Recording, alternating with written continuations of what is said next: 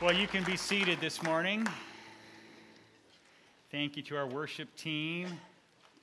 Sure appreciate, yeah, sure appreciate what they do. And well, thank you so much for coming today. Um, as we're just a few weeks away from Christmas, if you if you didn't realize that, just wanted to give you a heads up. Whether you're here at Twin Cities Church Building, or maybe you're watching online or catching this on a podcast, maybe you're over at Eskaton Village, welcome, our little church plant we have going on over there.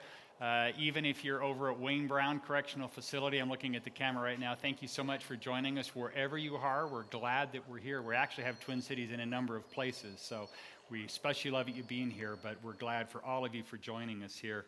Um, along the way here. So, well, we're continuing our December series when we've been looking at Jesus as our King. And last week, Pastor Ron set up the fact that we are in this inside of this series. There's going to be a three-week kind of a mini series tucked in, where we're looking at th- one of each week one of th- each of Jesus' three roles that he takes as, as a prophet and priest and king. Now, last week, Ron talked about Jesus' role as prophet, what that meant. And today we're going to be looking at Jesus as priest and the significance of that. And so we're going to um, take a look at that. And in fact, that's your first fill in the blank if you want to do your outlines there. Jesus takes three roles as prophet, priest, and king. And I had you write in priest because that indeed is the one we're going to focus on today. The whole series is talking about Jesus' kingship. He came as a king, and yet the fact is that he's a king of sacrifice, which really points to the fact that he was a priest. So there we go. And we're going to be looking at Jesus not just as any priest, but as, yes, the high priest. And, uh, and, and just as we're getting started, though, I have to say it leads us to a very simple question. As I started doing research this week, it led me to some interesting places. First of all, I had to think, you know, some of us would sit here and say, What in the world is a high priest? I mean, just flat out, what is that in detail? On the surface, it may sound like a priest that's just very tall, right? Or one who's up on a platform who's very high, or maybe it's one who has a drug problem.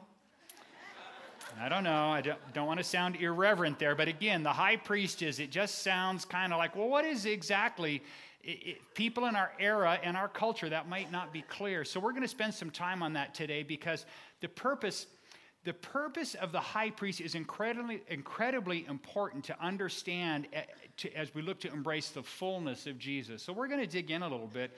We're going to be using a number of verses from the book of Hebrews today, and, and that New Testament book is full of chapter after chapter talking about Jesus as our high priest, way beyond what we're going to do today. So, if you want to, if this intrigues you today, you can go to the book of Hebrews on your own and spend some time studying through there this next week, whatever.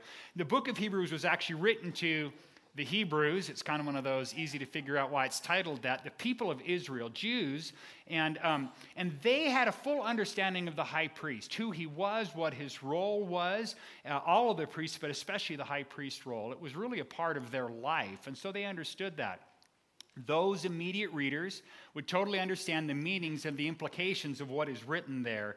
Most of us, however, we don't have that context. And so when we see high priest, we kind of go, oh, high priest, and we move on, and we get a feeling that that's like a super spiritual guy or something, right? But uh, today we're going to dig in a little bit. So as you look on your outline, uh, we're going to fill in some blanks, and we're going to take some time to, to, to dig a bit. So, first of all, the role of the high priest is to build a bridge to build a bridge through sacrifice to bring people into close relationship with God. And so the high priest really is a bridge builder. And of course, I'm not talking about a physical bridge builder here with wood or bricks or something, but we're going to look at this a lot in a few minutes. But for now, I just want to point to this important, most important role of the priest. He did a number of things, all of them pretty intense, but uh, building a bridge between people and God through offering sacrifices, uh, allowing for a close, intimate relationship between God and people. That was the primary role. But that whole idea right there against can lead us to a bunch of questions, starting with what you see on your outline. Do we, do we really even need a high priest? I mean, honestly, do we need one? It sounds very old fashioned, doesn't it? Kind of something from like the ancient olden days, right? Or, or, something from a movie that can get kind of mystical and weird, you know? Some mysterious dude in a black robe, maybe a hood, and they've got candles and making funny chants, and he's doing stuff. I'm like, okay, that, you know, it sounds like one of those movies sorts of things. So, what does that have to do with us here today? We're smack dab in the middle of the 21st century. We are in the enlightened Western culture, after all, whatever that means. Does any of this really matter? Does it apply to us today? Well, to answer that question, we're going to need to take a step back in time and a step back to see really the big picture, and we're going to do that. And uh, again, as we'll follow on your outline if you want to, the need for a high priest begins with understanding the fact right back to the beginning that sin, sin separates us from God. It separates us from God, from His light, from His holiness. See, God created us to be in that intimate relationship with Him because He wanted that perfect relationship with Him. But sin entered the picture and it did that not on his terms, but on ours. Sin entered when we decided we wanted to live for ourselves, and that was rebellion against God. And we became blemished. The Bible calls it sin. So that imperfection separates us from this still perfect and holy God eh, because he remains that way, so pure. And the relationship was then broken tragically. Now that goes all the way back, but we exist in that reality today. And the Bible points this out in many places, but I grabbed a verse that I thought really painted a beautiful picture today. I think sometimes seeing things in pictures is very helpful for us. So many verses in the Old and New Testament that talk about what sin does to separate us from God. But here's a great picture in Isaiah 59 2. It says, Your iniquities, that's another term for transgressions, for sins. Your iniquities have made a separation between you and your God, and your sins have hidden his face from you so that he does not hear. You see, kind of get this picture, not just separation, but man, God's face, which I, I want to see and I want to, I want to know God, but it's, it's, it's hazy, it's gone. And then, and then even me hearing him, hear, hearing me, oh, this isn't good. You know what I mean? There, there's a separation that, that actually means something, not just a long distance, but, but the whole relationship then is broken apart. So God's desire for close relationship with us was pushed aside by our own bad choices. Yes, all the way back to Adam and Eve in the garden, but I've never met anyone who really argues, have you yourself sinned, right? So we're in that same condition ourselves.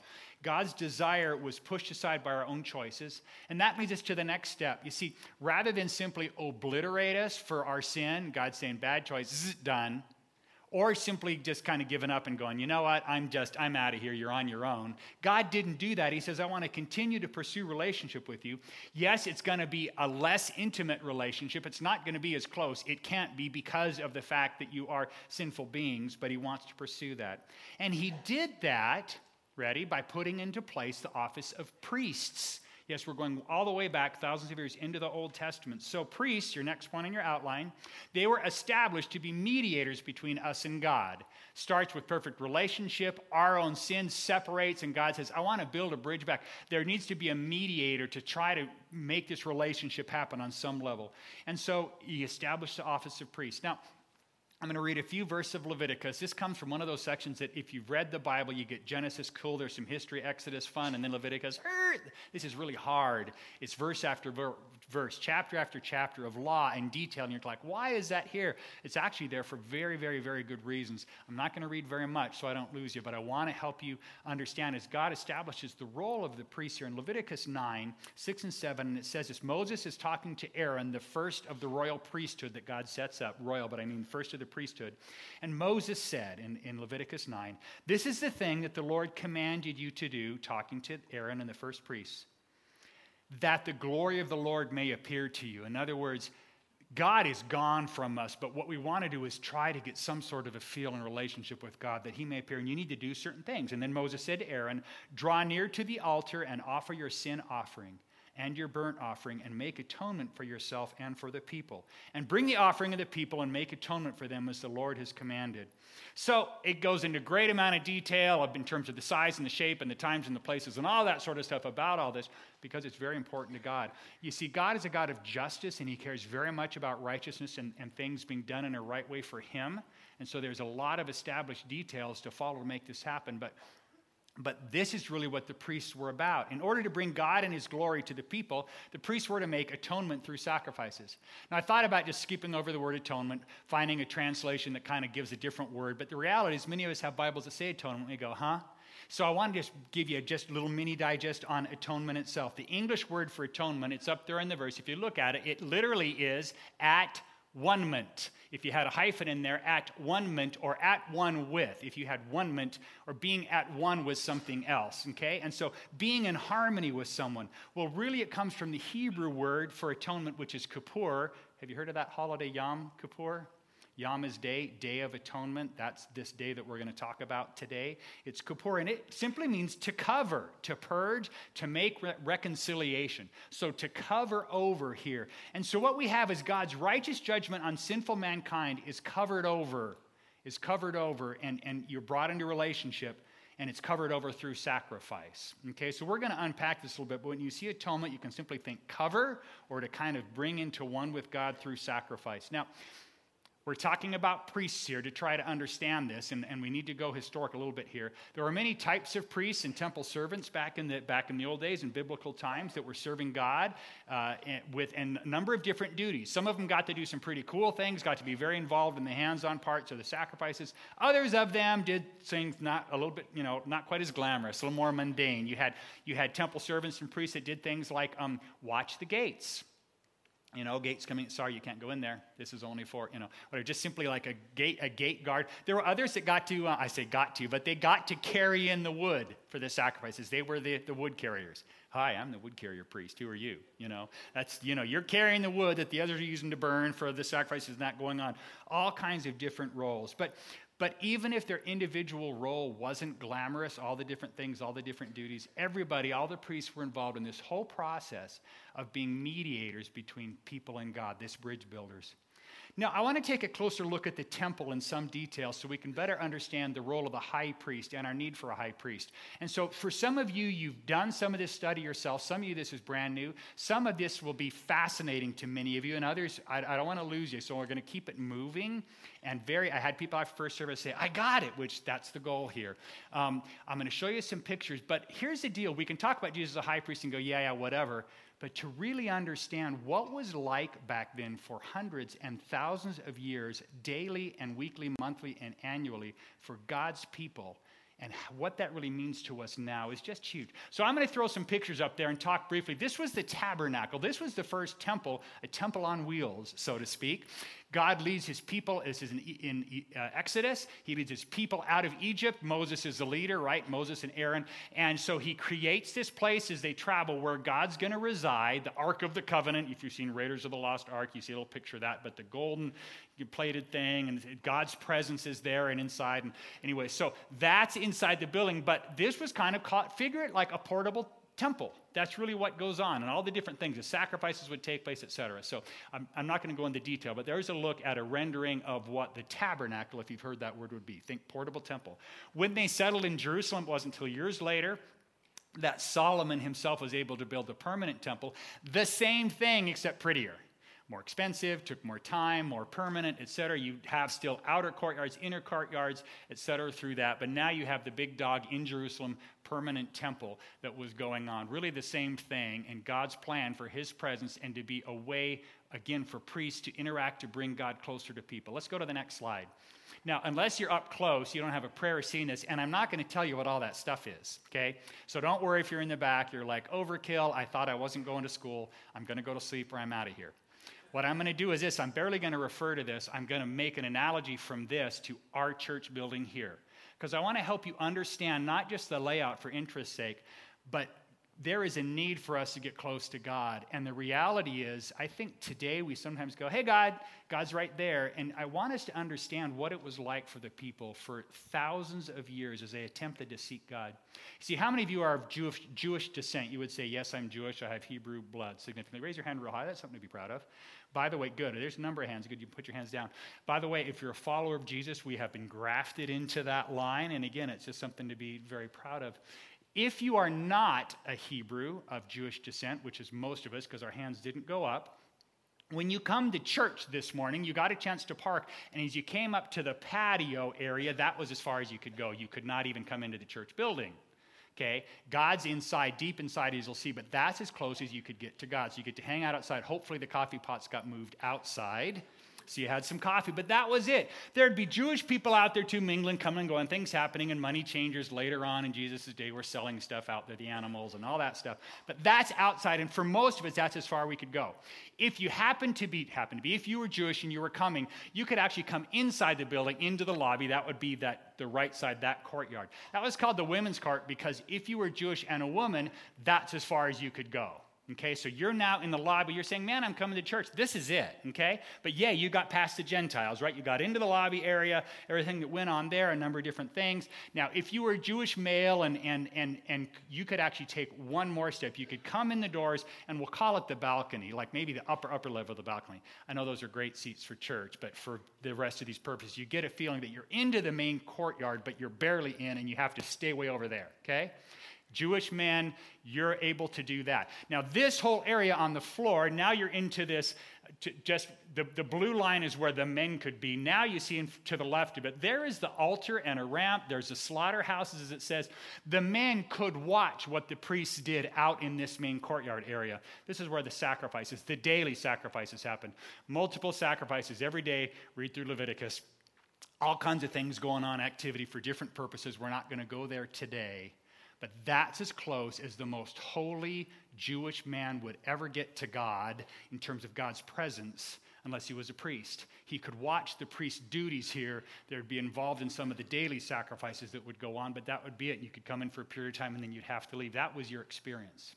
Okay, so if you were a priest, you were involved down here. You were do- some of the side gates bringing in the wood. We talked about that. This, the sacrifices, daily sacrifices are going on. There's a raised altar on earth, by the way. They would bring it up here onto a raised altar that was prescribed by God.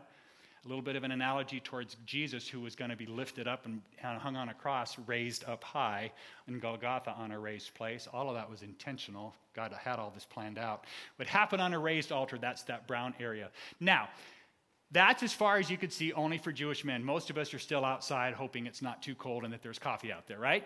So the little blue circle, that's a little wash basin. What would happen? The priests then could, if they weren't doing sacrifices, they could go inside the actual building, the main building part, although you know, this is all here. And they would go into it, and it was called, I'll call this up here on the stage. You'd have to picture that there's a wall, so our, our area breaks down. There's a wall right here, they could actually come into this. This would be called this is this would be called the part of the temple the holy place okay? Now you guys can't go there and you guys can't see there. None of us are going in there because none of us are priests. I'm talking never ever ever, ever, ever going in there. You just know that it's in there, and there's teachings in Scripture about what's in there, but you'll never see it. Inside the holy place, the priests would come. This would be part of more of their more intent duties. To the left side, there would be a menorah. If you've, again, someone's go, oh, yeah, I've heard of those things. It's a seven candles on a solid gold lampstand that was there, and there's all kinds of symbolism. We don't have time. But it was mostly there because it's dark in there, right? We don't have electricity, and they come into this the holy place, and there would be this candle stand of seven candles burning for some light. Over here, there would be what they would call the show bread, shewbread or show bread. There'd be tw- on a small table, plated in gold. God had prescription for every single thing and the size and all that stuff because it's very important to God everything that we do that has a chance for us to be in relationship. There's 12 loaves of bread, one for each tribe of Israel. Again, analogies. God, uh, Jesus chose 12 disciples, completeness, all that. These loaves of bread were baked by the priests. See, I guess we had baker priests too. You're a gatekeeper priest, I'm a baker. Anyway, so baked by the priests, they would be here 24 7 around the clock for a week. At the end of a week's time, the priest in coming in would actually take the bread away, put new bread on, representing God's constant presence and blessing upon Israel. And then they were, they were told that they had to eat the bread. So once a week, they're not getting day old bread, they're getting week old bread through the process. But that was going on there. So you've got the candles, you've got the show bread, and right back here, and now I would, it's almost like backstage, except if you've been in the room, that is nothing like the holiest place. so, but because just because it's cluttered, I mean, they do a great job back there, but that would almost be the priest could come inside in the darkness and have some duties in here. Then there's this huge curtain, and inside there is not the holy place, but the most holy place, called the Holy of Holies. There is a huge curtain that is a division between the holy place and the most holy place. In there was one simple item the Ark of the Covenant the ark. It was called the mercy seat. The Shekinah glory of God existed there. Of course, God is everywhere, but his very active presence was there in light and smoke, depending, and was right there on this ark. Okay? The Shekinah glory of God fully present inside there. And no one ever saw it. No one could get close to it except one day of the year, the Day of Atonement, Yom Kippur, the high priest, one man, and he'd stay high priest until he died. So one man for his lifetime could go in there one day a year. Let me stop. Why bother to go through all this? Some of you, this is fascinating. Some of you are like, eh. Do you understand that if there's any desire to be close by God, to God, you didn't have a chance? You're outside, you're maybe in the lobby. At the very best, you're up in the balcony. You're outside of the holy place, and, and no one goes into the most holy place but the one dude, the high priest, and that's one time a year. God wants to have relationship, but our sin is, is separating us that much. Let me talk about the high priest real quick. Let me throw up a picture of, of his ceremonial outfits. All of these things mean things. I'm not going to go into that. There's huge significance of all of that. But just to say, God prescribed exactly the sizes, the colors, the shapes, what he did, the roles, the functions, because this guy is representative of the entire nation of Israel to bring them before God and the biggest issue to make atonement, to put that covering, to basically seek forgiveness of an entire years of sins for the entire nation. Okay? So let me talk about the high priest. He's the head of the priest, he has other roles, but that one day a year, it was huge. He got to go into the Holy of Holies. And I think, what a privilege. I get to, the one day a year that I get to go in, and I'm the only guy that will ever go there. And I could die if I do it wrong. God said in such great detail, you do this and you do this, you do it this way, this time, and all these amounts of details. And if you have a bad heart or you do something wrong and you're careless about something, you're going to die. And in fact, tradition has it that they would tie bells on the high priest and a rope around him because as long as they were hearing the bells, they would know he's still alive. If they stopped hearing the bells, like, man, the high priest has been in there a long time. He's dead. And we have to, you can't go in there to get the body because you'd die. See, this is a big deal, isn't it? They'd pull him out by the rope. Was your only chance. The high priest would go through a huge, elaborate series of things to do. Everybody eventually gets shooed, shooed, shoo, they got pushed out of the temple, and he had to cleanse the altar, had to cleanse himself. He'd start by washing himself and putting on brand the brand new clean garments, and then there'd be cleansing of the altar of the other, and then all this stuff going on. He would first have to make atonement, cover his own sins for himself and his family by butchering an ox, and that blood would get sprinkled inside the holy place and it and eventually inside the Holy of Holies there. And then there would be two goats that would be pulled. The oxen and the two goats, those three animals were perfect males, as, as perfect as they can be, because nothing's perfect, right, except God. But those would happen. The, the, the oxen would be butchered for him, and they'd have to clean the, all these things that he'd have to do. I, I, I want this to be overwhelming. Holy cow. This is simply to try to have forgiveness. Every year you got to do this and do it perfectly right. And this is simply because God wants to be close to us and didn't give up on us. The two goats, one of them, the, uh, one of them would get slaughtered, and that blood would be the, the ox was for him and his family. It sounds like he must have had a lot of sin, the big ox, and the goat was for the whole nation. The second goat, the high priest was to lay his hands upon it, signifying the sins of the entire nation of Israel through faith, through involvement. You saying, Yes, that's what I want. His, the hand would go on the goat through a prayer, and the sins would be transferred in essence onto the goat. And that goat, called a scapegoat, by the way, would get led out into the wilderness a long, long, long and ways away and let go. The other goat was slaughtered by the high priest, and the blood taken inside to the holy place before he goes through the curtain, the third item in the holy place is incense. It's a big altar of incense, different from the slaughtering altar. This altar is burning incense around the clock. Twice a day, they would light new incense, fragrant aroma to God, reminding us of God's presence and also pleasing to God. And he would have to get a whole bunch of extra fire and put a bunch of incense and fire on it so that it would create this huge cloud of smoke. And then he would carry that into the Holy of Holies, the most holy place. You see, he couldn't, even with all these conditions and the robes and the, and the cleansing and all that, if he walked in there and looked upon the ark without the cloud, he would probably die. The glory of God would just be too much. Okay? So, this, so the one guy is going in there, probably with bells on him, rope tied around his waist, having gone through all this stuff. He's bringing in a cloud and he's praying like crazy. I hope I did this right. I hope, and I hope this is pleasing to God. I hope this goat, et cetera, et cetera. Blood on the left side, blood in front of, you know, the whole thing that would go on. And then and then he would come out, and then it'd be an equally long ritual of cleansing, cleansing himself again and all the different things that would go on. One day a year, one time, um, this whole ritual would happen, and it would happen year after year after year. And that high priest would do it until he could no longer do it. And often then it was passed down to in, within the family. Uh, not always, uh, but would be within the family to do that. So um, a huge role for him. This guy was like very key. There were times in Israel's history when he was also the king, kind of the leader of the nation, because he had huge responsibility. But I started to think about it, and even with all that formality, all that care and attention to detail, God was still off limits to the people, if I could put it that way. Think about it. He goes through all of that just for that one shot deal, just to appease God, to allow relationship to happen for a year, but you're still stuck outside the church. That's the closest you can get to God. You're hoping that all this works and goes well so that God will put up with you for another year, in a sense. God was still off limits. He was still hidden behind that veil of holiness, separated from us, that huge curtain. That was as close. He was as close as he could be, all things considered. But one high priest, one day a year, you know, go to gets to approach God's mercy seat and seek to receive God's mercy, God's throne. That was it. So his careful actions, his attitudes, all that would allow people to experience temporary forgiveness they still couldn't draw close. So, when you talk about the high priest, the people that are reading Hebrews know exactly what he's talking about. All of this and more. I've just touched on it. So, when they start talking about Jesus being a high priest, we're like, do you understand a little bit more of what the setup was and what ritual was and, and what was going on? And it wasn't just ritual tradition, it's what had to happen so everything changed when God revealed his original plan, which was like, you know, this high priest, this human high priest, was never meant to be the answer. The real high priest, the perfect high priest, Jesus, I'm going to send my son to come and accomplish everything that the imperfect human high priest attempted to do, but at a whole nother level, right? So let's take a look now back into your outline here. Jesus takes the forever role of high priest.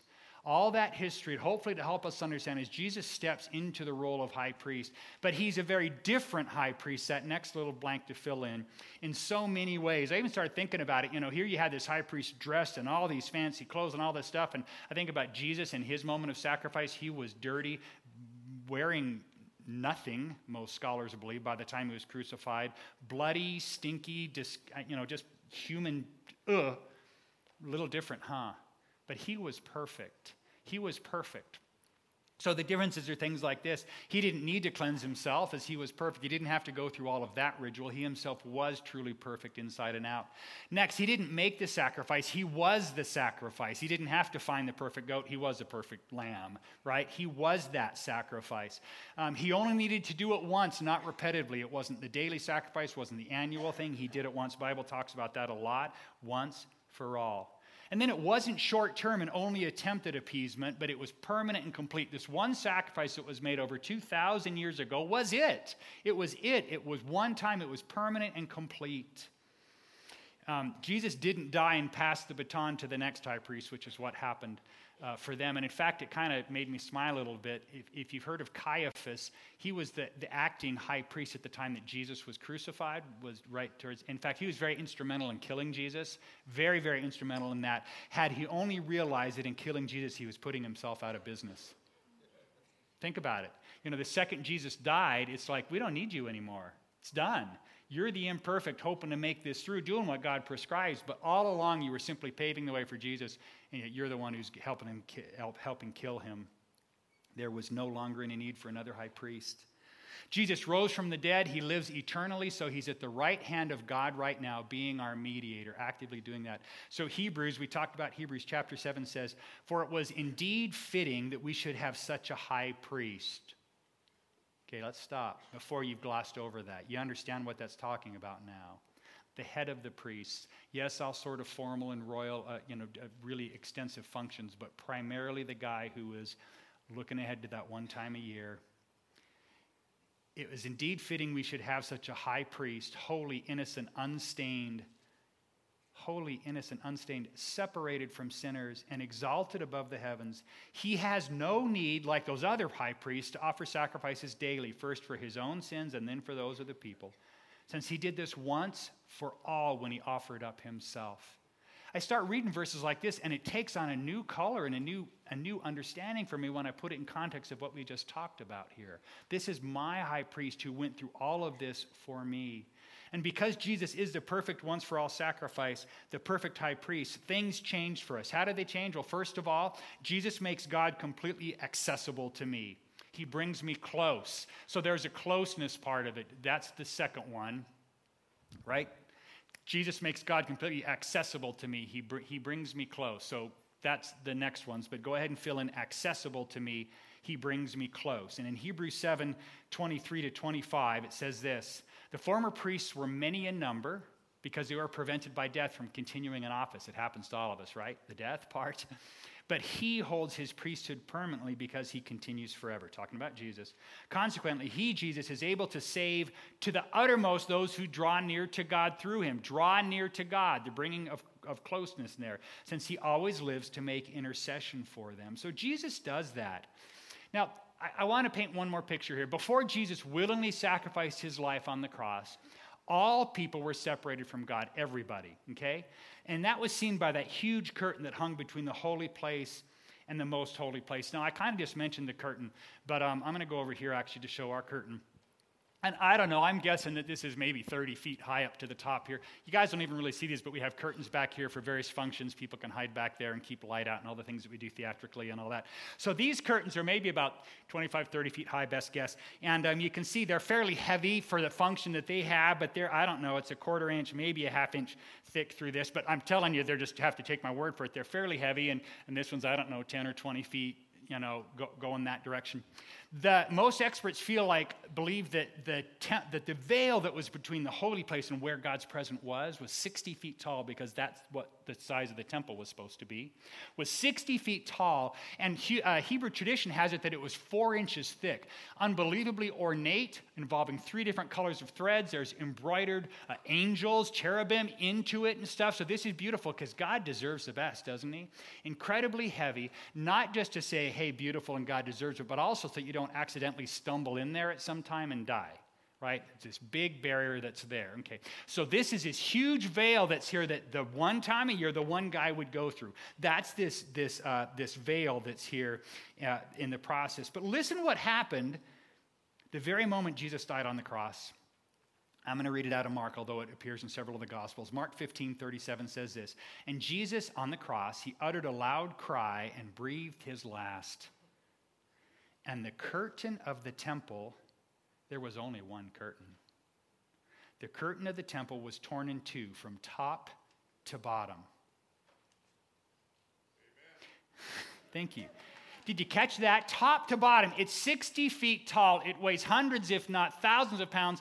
It's too tall for some man to climb up there. And if he did, he sure isn't going to be able to tear it right? This big, thick, heavy curtain. And it happens like that the moment Jesus died. But most importantly, it wasn't needed anymore. God did it as a miracle because it wasn't needed anymore. You know, it, it's like this separation. Because of Jesus, there's no more separation. And I wondered what the priests who might have been in the temple that day must have thought and felt you know, they're, they're out here doing their stuff. Maybe a bunch of them were at the cross mocking Jesus and stuff, but they're doing what they're doing. It's a regular day at the temple okay, that's going on here. So they're doing their duties. Maybe there were some inside the up here on, in the holy place, and all of a sudden Jesus breathes his last, and a, it had to make a huge sound. This, this rip, this and curtain goes, and I imagine their eyes go like this: "I'm gonna die. I'm toast. I'm not the high priest, and even if I am and was, it's not the Day of Atonement. It's not the Yom Kippur day. I'm toast. The presence of God, I, I'm, I'm a goner. You know, run for it! You know, everybody, this, this huge, horrible feeling of it's not supposed to be like this, except it's the new normal. It is. In Jesus Christ, it is. God said, I always wanted it this way. They have total and permanent access to God if they would only believe it, and many did not.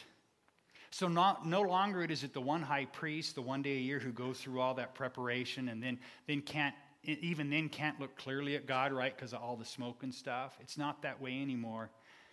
That same priest who feared for his very life if he didn't prepare properly, because Jesus is our high priest now. Jesus has that role. He fulfilled that role and he acts in that role. We can draw close to God. Uh, he can draw close to us intimately, permanently, completely. It's, got, it's what God has wanted all along. So Jesus made that sacrifice. And it's inseparable. This baby king that came, yay, joy to the world, and the first Noel, and all that baby king is the high priest who did what he did. He was born so that he could make this sacrifice and give up his life on the cross to bring us to access to God. Now, secondly, because Jesus was our perfect high priest, our once for all sacrifice, Jesus then makes me completely acceptable to God. He makes me clean. So he makes God accessible to us and makes us close. That was the first one.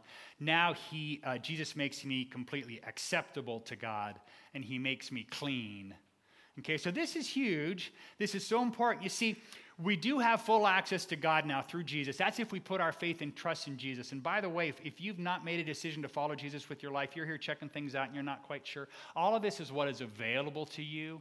But just like the priest would put his hand on the goat and say, symbolically, this is a faith thing, just as men on their daily sacrifices put their hand on the animal to say, I'm identifying with what is happening.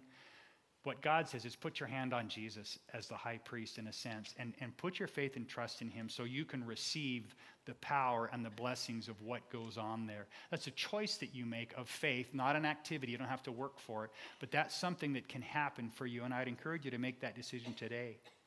But not only does that happen to bring us close, but you see, we have full access to God uh, if we put our faith and trust in Jesus, but even if you're a follower of Jesus, I, have found that many of us don't feel worthy of being in his presence. Notice I said feel. You kind of look at yourself and uh, just where you're at and like, you know, I can get close to God, but I just, I don't think he wants to get close to me. I mean, come on, it's me, right? And you kind of, I kind of stink. I don't necessarily mean physically, but just my, my, who I am. We don't feel good enough. We don't feel worthy. So access is great. Access is great. It's unbelievable, but we're um, but we aren't so sure we're accepted completely. Yeah, okay, I can get close to God, but I just don't know that He really wants that. We don't feel clean.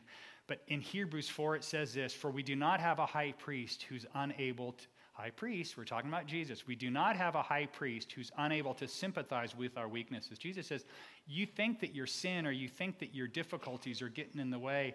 Jesus says, I've been there. I, have not sinned, but I've had those temptations. I can sympathize with your weakness. It goes on to say, Jesus, one who in every respect has been tempted as we are, yet without sin. Let us then, with confidence, draw near to the throne of grace that we may receive mercy and find grace to help in time of need. Oh, this is so important.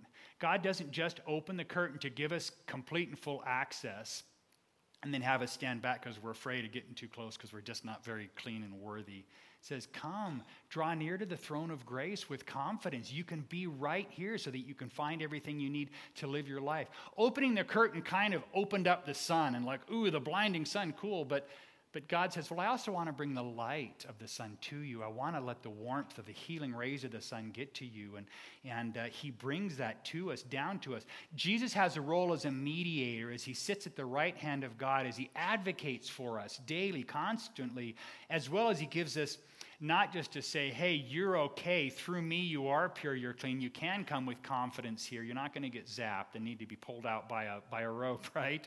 But he says, I want to also give you the strength and the power and the ability to live for me. He says, it isn't just about getting that get out of jail free card, yeah, I'm going to heaven and get my sins forgiven, but, but new life and a different life that you can live for me now. See, he's acceptable to us, God is through Jesus, and, and we're acceptable to him through Jesus because he is our perfect and forever high priest. So here's the bottom line as I close. First, let's realize the privilege that we have to enter so freely into relationship with him. Realize that privilege uh, every moment. We, we don't have to stand outside the temple or in the outer courts or out in the parking lot or something, but we can just come right on and, and have that access at any time, at any moment, and that is huge.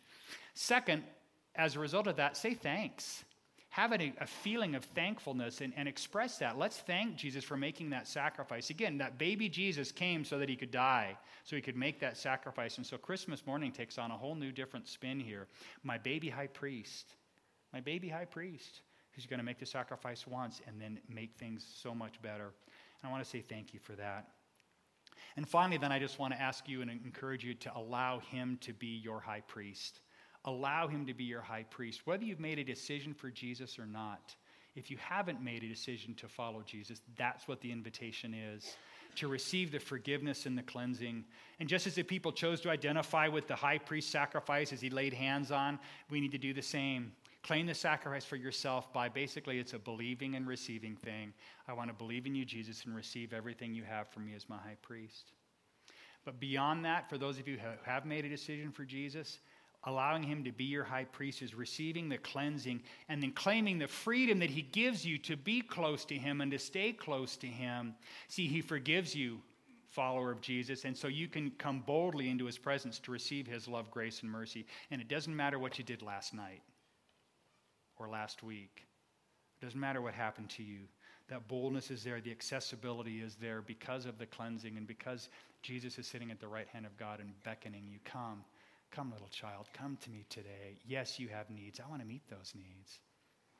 Allow Him, third or finally, to power you up to live for Him, to power you up to live for Him. You see, again, it isn't just, you know, come and get what you need, but then go out and be my communicator because there are people all around you in your workplaces, in your schools, in your neighborhoods that need to know what you've heard today. That there is a high priest waiting to give them cleansing and a closeness to God that they need, and they aren't going to know unless you tell them. He wants to empower you, invigorate you, invigorate you, motivate you to do that, and say it's simply living with me so that you can live for me. Our high priest, kind of our buddy high priest, if that works. Would you pray with me? Lord, thank you for today and um, the chance to look at Jesus in a different sort of way.